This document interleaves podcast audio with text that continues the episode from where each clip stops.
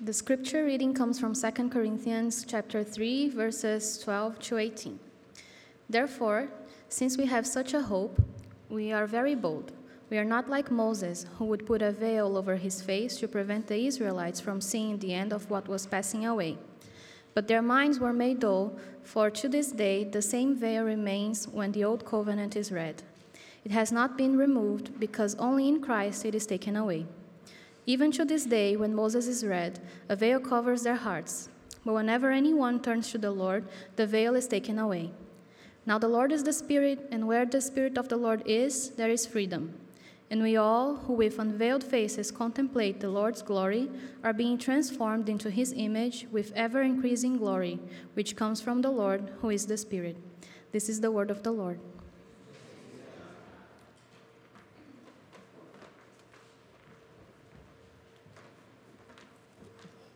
Ren, would you come on forward? I want to introduce to you today our guest preacher. This is Ren Cabente.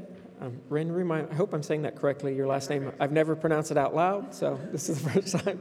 Uh, Ren is a pastor of one of our sister churches in Manhattan, Uptown Community Church, and it's really a joy and a pleasure to have him bring us the Word of God today. So this is Ren.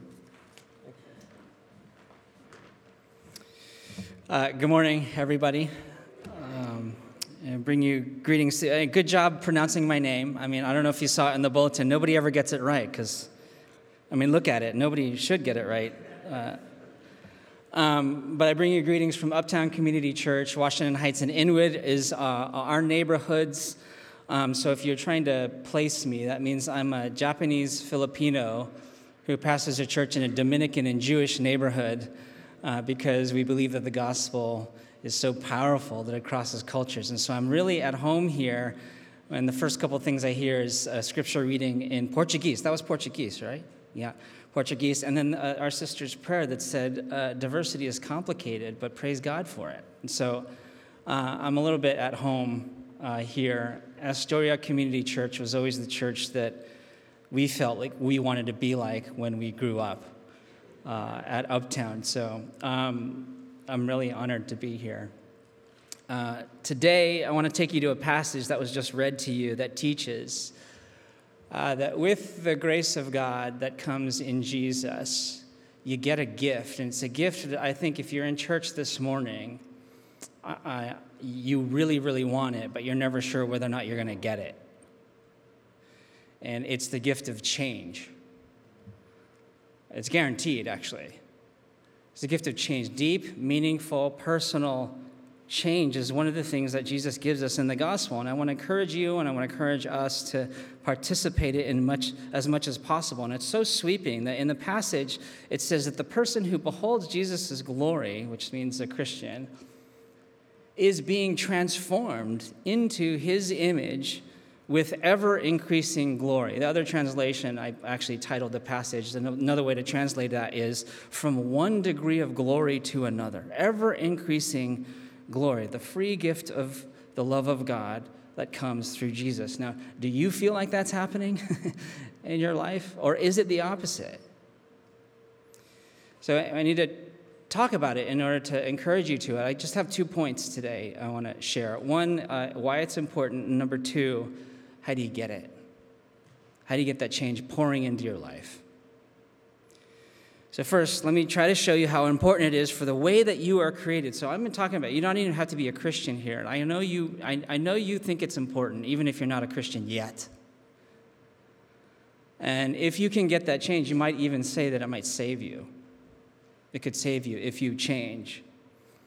Uh, there's a researcher named Carol Dweck. Uh, she's a psychologist. She was actually my professor uh, child psychology professor when I was in college 30 years ago. Uh, but she pioneered a phrase um, that I think is more popular now, which is called the growth mindset. Have you heard that? The growth mindset. It's, and she's really demonstrated the power of the psychological power of believing that you can improve, believing that it's power, uh, that it's possible to improve. So she did a study with 10 year olds and she brought him into a room and she gave him a bunch of problems that were just a little bit too hard for them. It was a little bit out of their reach. 10 year olds should not be able to do these problems. Um, but the, some of the kids reacted in a surprising way. And they said some of the kids said something like, I love challenges. I was hoping that I would learn something new. And they had a great time. And because they understood that their abilities, their intelligence, they weren't limiting factors. They could actually grow in those things. But other students, so that's growth mindset. The other students had what Carol Dweck calls a fixed mindset. And they looked at these problems that they couldn't solve, and it was catastrophic. And they said things like, I'm not smart enough to do this. I can't do this problem. And Carol Dweck says they were missing one crucial word, which is yet. I'm not smart enough yet. I can't do this yet. And so they got defensive and they got anxious and they thought the idea that they were smart was being challenged and they were crushed. So, growth mindset, fixed mindset. But here's what's interesting. You probably have already categorized yourself into one or the other. But here's what's interesting Carol Dweck asked the students with the fixed mindset. Over a year, she tracked these kids. She said, If you had another test like this again, what would you do differently? Had a bunch of problems that are a little bit too hard for you to solve how would you approach it differently? And you know what the fixed mindset kid says? Number one, study out of 2007, you can look it up. They said they would cheat. They would lie because if your intelligence is fixed, it doesn't matter how much you study. You're still going to fail if you're fixed. They said they would cheat. There's a lot of cheating in school. My, my, my wife is a high school teacher, it's in the culture. Some of them in a study in 2008 said not that they would cheat, but a lot of them said they would find people who did worse than them so that they could feel better about themselves. And then, thirdly, in study after study, they tracked these kids over the years. The main finding they found was with fixed mindset kids, they found that when things got hard, they ran from difficulty. Conflict with their parents, boyfriend, girlfriend mistreating them, dealing with troublesome clients over the span of their lives. They ran from all kinds of difficulty. The growth mindset folks did the opposite. They were excited by difficulty, they sprung into action when there was a problem. In fact, they, they did studies on their brain. They probe, you know, I don't know what they do. They put probes on their brain, and when they were faced with dif- difficulty, the fixed mindset folks, there was almost no activity. It, were, it, it was as if the brain was trying to shut down. The growth mindset folks, there was firing all over the place. Running to difficulty, running away from difficulty. Growth mindset, fixed mindset. And over time, they found that people with a growth mindset, they got better grades, they got better jobs, they went farther in life because they just didn't give up at anything. Now, which one are you? You need to know. You need to at least to believe that you can grow. And that is the power of psychology. Sermon over. Let's see, Carol Dweck, as a psychologist, can give you the power that comes from merely believing that you can improve. This is so important. In, in my neighborhood, I know you care about your neighborhood. In my neighborhood, George Washington High School has a 20% graduation rate. And I talk to the educators there, and it's, it's done before they're in seventh grade. Why? Because they come into math and they are not told that you can improve in math. It's stuck in their head that I am not good at math when they're young. And we need to know, just to believe is powerful. But let's go further. I want you to know that this passage, finally getting to this passage, this verse, this passage is a wrecking ball against the fixed mindset. In every aspect of your life, spiritually, mentally, emotionally, socially, because it is spiritual, it's a wrecking ball against all stagnation mentally, emotionally, morally, socially. Not only does this passage say that you can believe that you can develop, but it says that as you behold Christ's glory, it is guaranteed.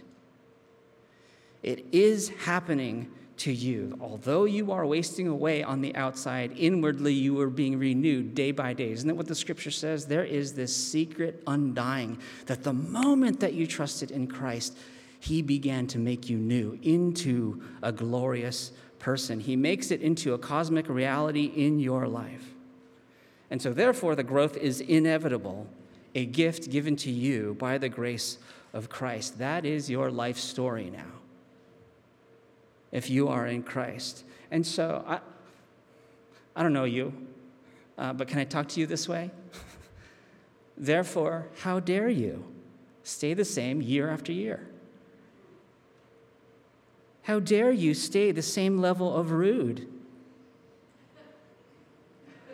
Or how dare you stay the same level of not rude? How dare you stay the same level of courageous?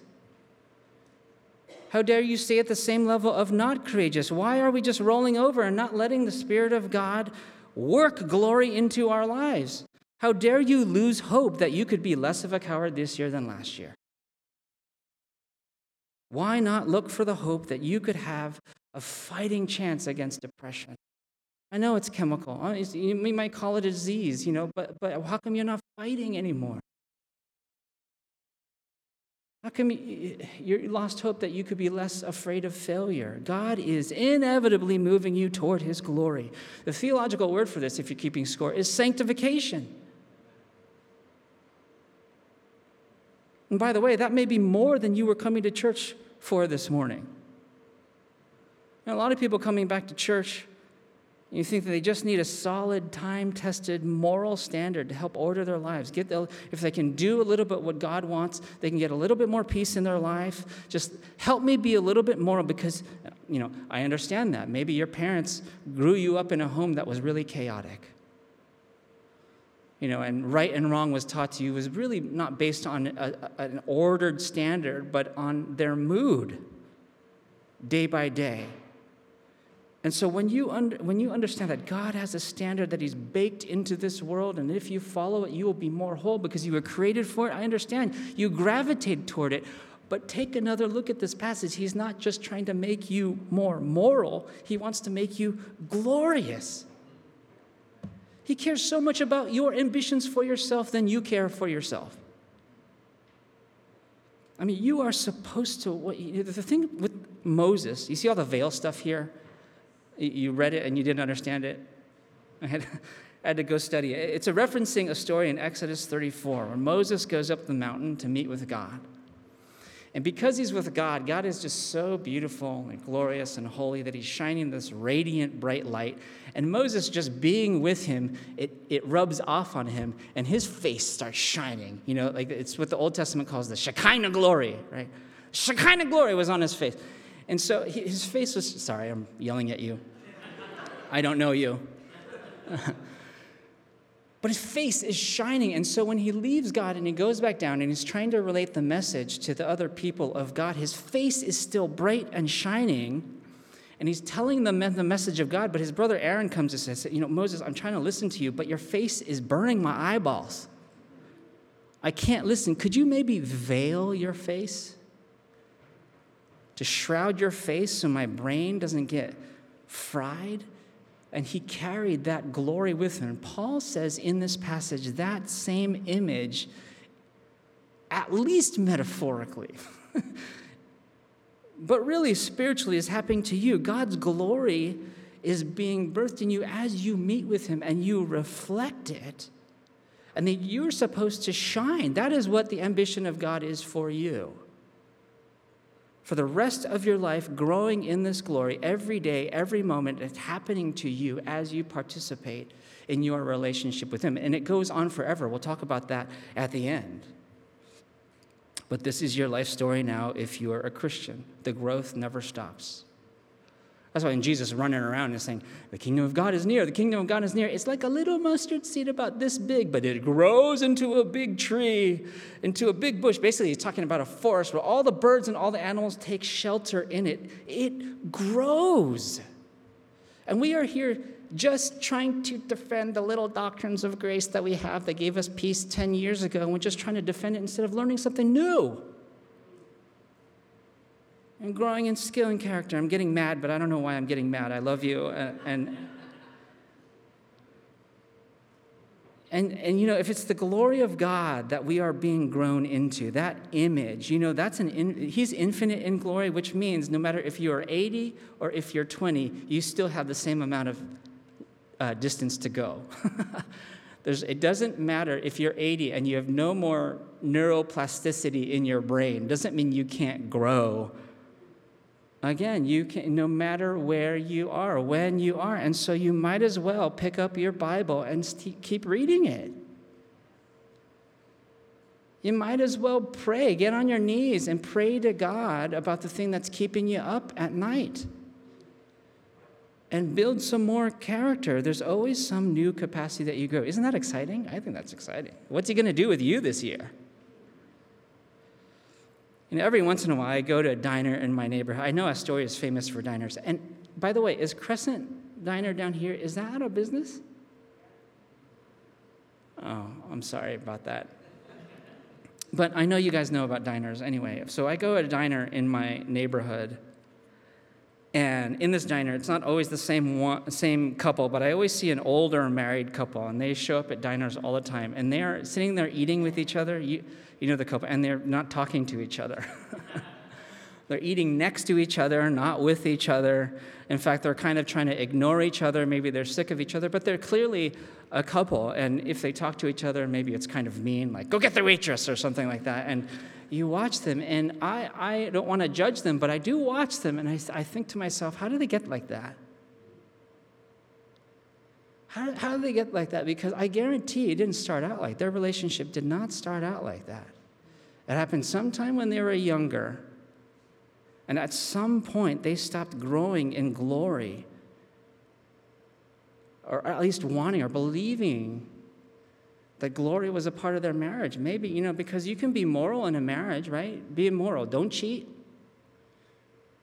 Be nice to each other raise the kids, right? You'd be moral and that's one thing. But then you could, you could do that, but then look forward to the next 20, 30 years of your life eating next to each other. But if grace has made unending glory your life story, well, then let's learn how to put glory into our marriage, not just morality. Let's learn how to grow into that. If you're single, by the way, there's other metaphors or things I can, you know, it's not just for married people, but listen, whether you're 80 or you're 20, you might as well start now. And what is the glory? Before I move on, I got to itemize it because I'm just, glory is this great. Is it? Does it mean my face actually literally shines? No. When we talk about God's glory, that there's an image of His glory that you're being grown into. We're talking about God's attributes, everything that makes God God.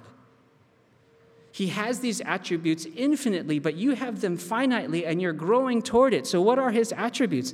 Here, I'm just gonna, if I had a screen, I would just put them all up there and say, pick one. But what are the things that make God God because he has them infinitely and make him glorious? Well, what about joy? Could you use more joy in your life this year? Joy is in the center of the life of God. Peace, patience, goodness, kindness, the ability to suffer long, sacrificial, generous. And if you watch Jesus being able to hang out with people nobody else wants to hang out with, with the least, last, and lost, to prioritize them. What if we were a big, what, if the church in New York was a bunch of people who prioritized the broken? That'd be glorious befriending those who, not, who don't have friends, and not just the attributes that have, make him nice, but what about the ones that make him competent, like justice, perseverance, or service, or courage, or wisdom, integrity, diligence? I'm reading a list. Is this a boring sermon? Like, which one do you need? Yeah, and if you had one degree more, man, you would be more glorious than you are today. Resilience, even power. He has it infinitely, but what if you learn to use power in the way that He does for others flourishing and not for yourself? You would be more glorious. Are you interested in growing in any one of these? And do you know that this is your story if you are in Christ? The moment that you trusted Jesus and beheld his glory, he began making you shine. And so, therefore, Christians should have the ultimate growth mindset. When problems come into your life that you do not yet know how to solve, are you just rolling over? Are you letting, or are you letting him disrupt your life in order to teach you new things and that your souls get buzzing with activity?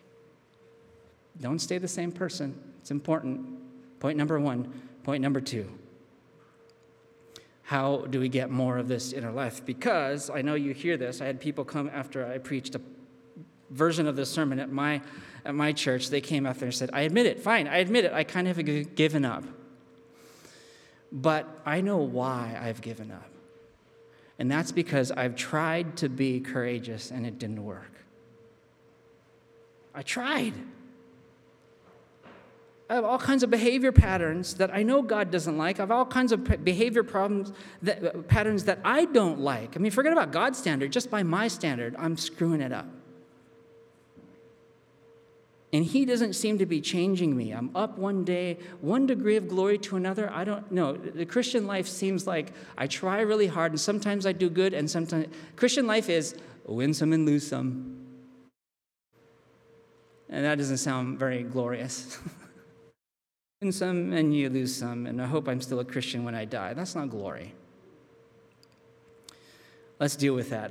I think it's actually really, really healthy to admit that you gave up, that this is a problem. Verse 12, uh, can I read it to you? It says, Therefore, since we have such a hope, we are very bold. We are not like Moses who would put a veil over his face to prevent the Israelites from seeing the end of what was passing away.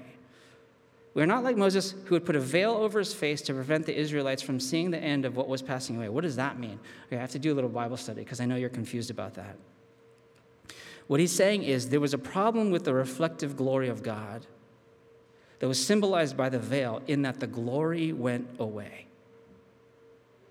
is that like Moses got his face all shiny, right? Because he was with the glory of God. But at some point, he left the presence of God, and the shine became no more. And so that the veil that was a symbol of the glory, because he had to wear to shield everybody's eyeballs, because the glory was there, became a veil of shame because it was hiding the fact that the glory wasn't there anymore. The shine wasn't there. You get it? You know, you know that's horrible because what's worse, dude? Like to have no glory ever or to have stratospheric glory and then not have it anymore. How pathetic is an aging rock star? You feel sick in your stomach, right? Because, oh, I used to play to 20,000 people in Yankee Stadium, and now he's like wrinkled and he still has the same hair, wearing spandex, and you're like, dude, stop trying to get the same attention. And, but there's a hole in his heart, her heart. Your glory days are in high school, your best days are behind you. Ugh. The glory comes to an end. In other words, you run out of glory on your own. It's one of the greatest diagnoses of the Bible of the human heart. It's the ultimate fixed mindset problem that we are painfully aware that we have finite glory and we are just like those 10 year old kids. You come into church and you are, you are veiling over all those things that you don't want the other Christians to see. Because you know if you shared with them what you were really thinking in your mind and what you really did with your search engines this week, that your friends wouldn't want to be friends with you anymore. You are veiling, you are cheating. You're lying. You, why, why, do, why does the culture hate Christians? Because we are looking for people who are worse than us to make ourselves feel better. We're just like those 10 year olds. And when we come into challenges that might put on display our lack of glory, we run away from them. We cover up our insecurities. We have a bunch of veils that are covering up the shame. It's a real problem one of the first people I met when I started uh, my church uptown had been a Christian for a year, and he had been sober for a year. He's, he had spent five years drinking a lot, but then he had been a Christian for a year, and he was sober for a year, so Jesus made a difference. Yay! But two weeks after he came to my church, uh, I was helping him, became his pastor, but he, two weeks after, he called me from his ex girlfriend's apartment and he couldn't remember how he got there. He said, Can you come and help me get home? He had gone on a 24 hour bender, he didn't remember anything. And I realized that's not a good advertisement for my church. You know, like he's a Christian for a year, and then two weeks after he comes to my church, he goes on a bender. But when I got there, I asked him, Hey, you, what happened? Uh, and I remember I wrote it down. He said, I don't know, Pastor. All my self control, all my self generated control kind of broke like a dam. But my question is did Jesus break the dam or did I? It was almost like he couldn't explain it, that the glory went away, and all of a sudden he had this very deep spiritual question, which is Is God still with me or not? Is Jesus still with me or not? One degree of glory to another was not his experience. And he told me not to tell anybody in the church. He had made all these wonderful new friends in the church. In other words, veil it for me, please. And he was right. Is the veil a symbol of glory or is it a symbol of shame? I didn't read this part to you. I'm doing more Bible study here. Earlier in chapter 3, Paul calls the veil not a symbol of God's glory, but a ministry of condemnation. Which one is it? A sign of his present glory? Or, you know, you're in a Jewish synagogue here. We're in a Jewish synagogue too. And I talked to the rabbi about Exodus 34. And actually, he's a genius. He memorized all of the, it's like the Mishnah, all of the ancient commentaries on Exodus 34. And I said, What did the Jewish scholars say about what the veil actually symbolizes? And he says, We don't know. It's a real problem that is put here. We don't know if the veil means that you're glorious because God is present, or we don't know if it's a veil of shame because you don't have any glory of your own. Which one is it? Did they and if the glory is gone, the existential question is is God with me or not? And if God is not with me, I know I'm losing my glory. Why should I go to Bible study again? I'm not going to improve. It's nothing's going to change. You get what I'm saying? I'm walking you into a wall because I know that's our experience. What do you mean one degree of glory is guaranteed, one, uh, to another is guaranteed? Here's how. Here's how. It's not up to you. It's not up to your effort. It's not up to your present level of glory to determine whether or not you get more glory. You have to look at and gaze on someone else. Verse 13 says, We are not like Moses, who would put a veil over his face to prevent the Israelites from seeing the end of what was passing away. But their, their minds were made dull. For to this day, the same veil remains when the old covenant is read. It has not been removed because only in Christ is it taken away. We got a veil, a confusing veil. We want it there, but we don't know why it's there because is it a symbol of glory or is it of shame? But it's there, but only Christ can take it away. Even to this day, when Moses is read, the, a veil covers their hearts, but whenever anyone turns to the Lord, the veil is taken away. It's something about looking at Jesus. Now, everybody remembers that Jesus walked on water. And that's pretty amazing, right? They say, oh, he must be God. He's walking on water. But do you remember in the New Testament that somebody else walked on water? Who was it? Peter. Peter walked on water, and that's so hopeful. You know why? Because that means that there, there are, if Jesus walked on water, he's God. I can't do that. But if Peter walks on water, that means there are capacities that we can learn that we have no idea. We're, we're un, vastly underperforming. But when Peter walked on water, you remember he walked toward Jesus on the water. He was so excited, but then right in the middle of it, what happened? he stumbled. He did one of those cartoon, like he was in the middle of the air and, like, blah, blah, and he fell in the water. Why did he fall in the water? There, Matthew 14, it says he was looking at Jesus, and then it's because of the storm. He saw the storm. Literally, it says he looked at the wind. He was looking, he was, was looking at Jesus, and now he's looking at nothing.